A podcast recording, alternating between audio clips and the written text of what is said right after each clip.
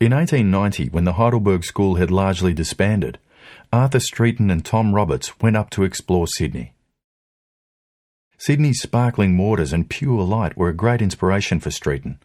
They gave him many opportunities to use the incandescent Streeton blue that featured so often in his compositions. When Roberts left, Streeton stayed on to further explore the region.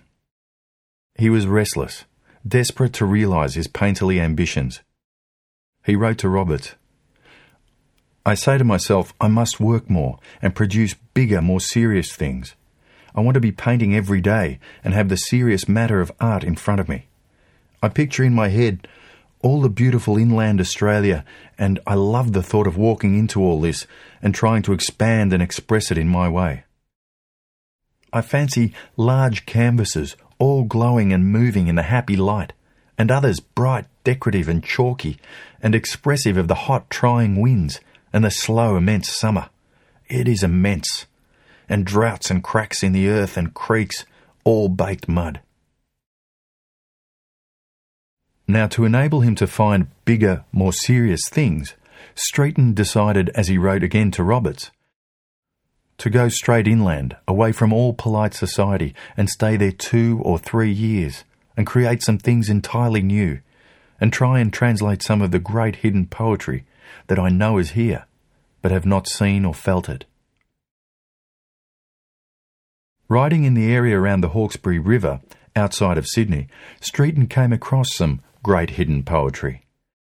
Perched high atop a natural crest known as the Terrace, he found himself privy to a majestic panoramic view over the Hawkesbury River and beyond to the Blue Mountains. The glory of river and plain spread before me, he wrote. Here, he set up his canvas and painted the purple noon's transparent might. The square canvas was an unusual choice, but it gave the work a bold and distinctive presence. The canvas was painted, Streeton stated, in two days and during a shade temperature of 108 degrees. In the sweltering noonday heat, he took off his shirt and boots. He said, My back was smarting under the sun. The atmosphere, ten degrees higher than my own temperature, crept around my face like a flame, and it seemed like working in a fiery trance. I paused and found that in two hours two thirds of my canvas was covered in paint. I had stamped my big impression on it. I had made my picture. Streeton worked feverishly on the canvas, as he said, in a kind of artistic intoxication with thoughts of Shelley in my mind. Streeton was of a romantic temperament. His impassioned stream of consciousness writing style is evidence of this. It is no surprise that he was particularly fond of the English romantic poet Percy Bysshe Shelley.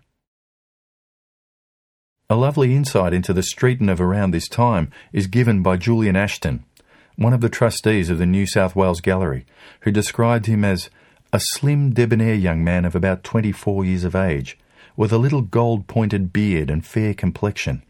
When he wasn't painting, he was quoting Keats and Shelley. This painting was originally titled with the more quotidian Hawkesbury River, but Streeton later renamed it after the following stanza written by Shelley. The sun is warm, the sky is clear, the waves are dancing fast and bright. Blue isles and snowy mountains wear the purple noon's transparent might. Streeton preferred a more highly keyed palette than his Heidelberg colleagues.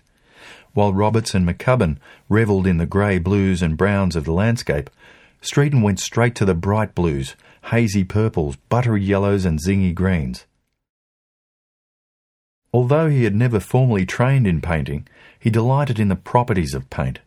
He painted quickly, flicking the colours in and working spontaneously and intuitively. Perhaps more than anyone before him, Streeton sought to capture the hot, atmospheric qualities of Australia.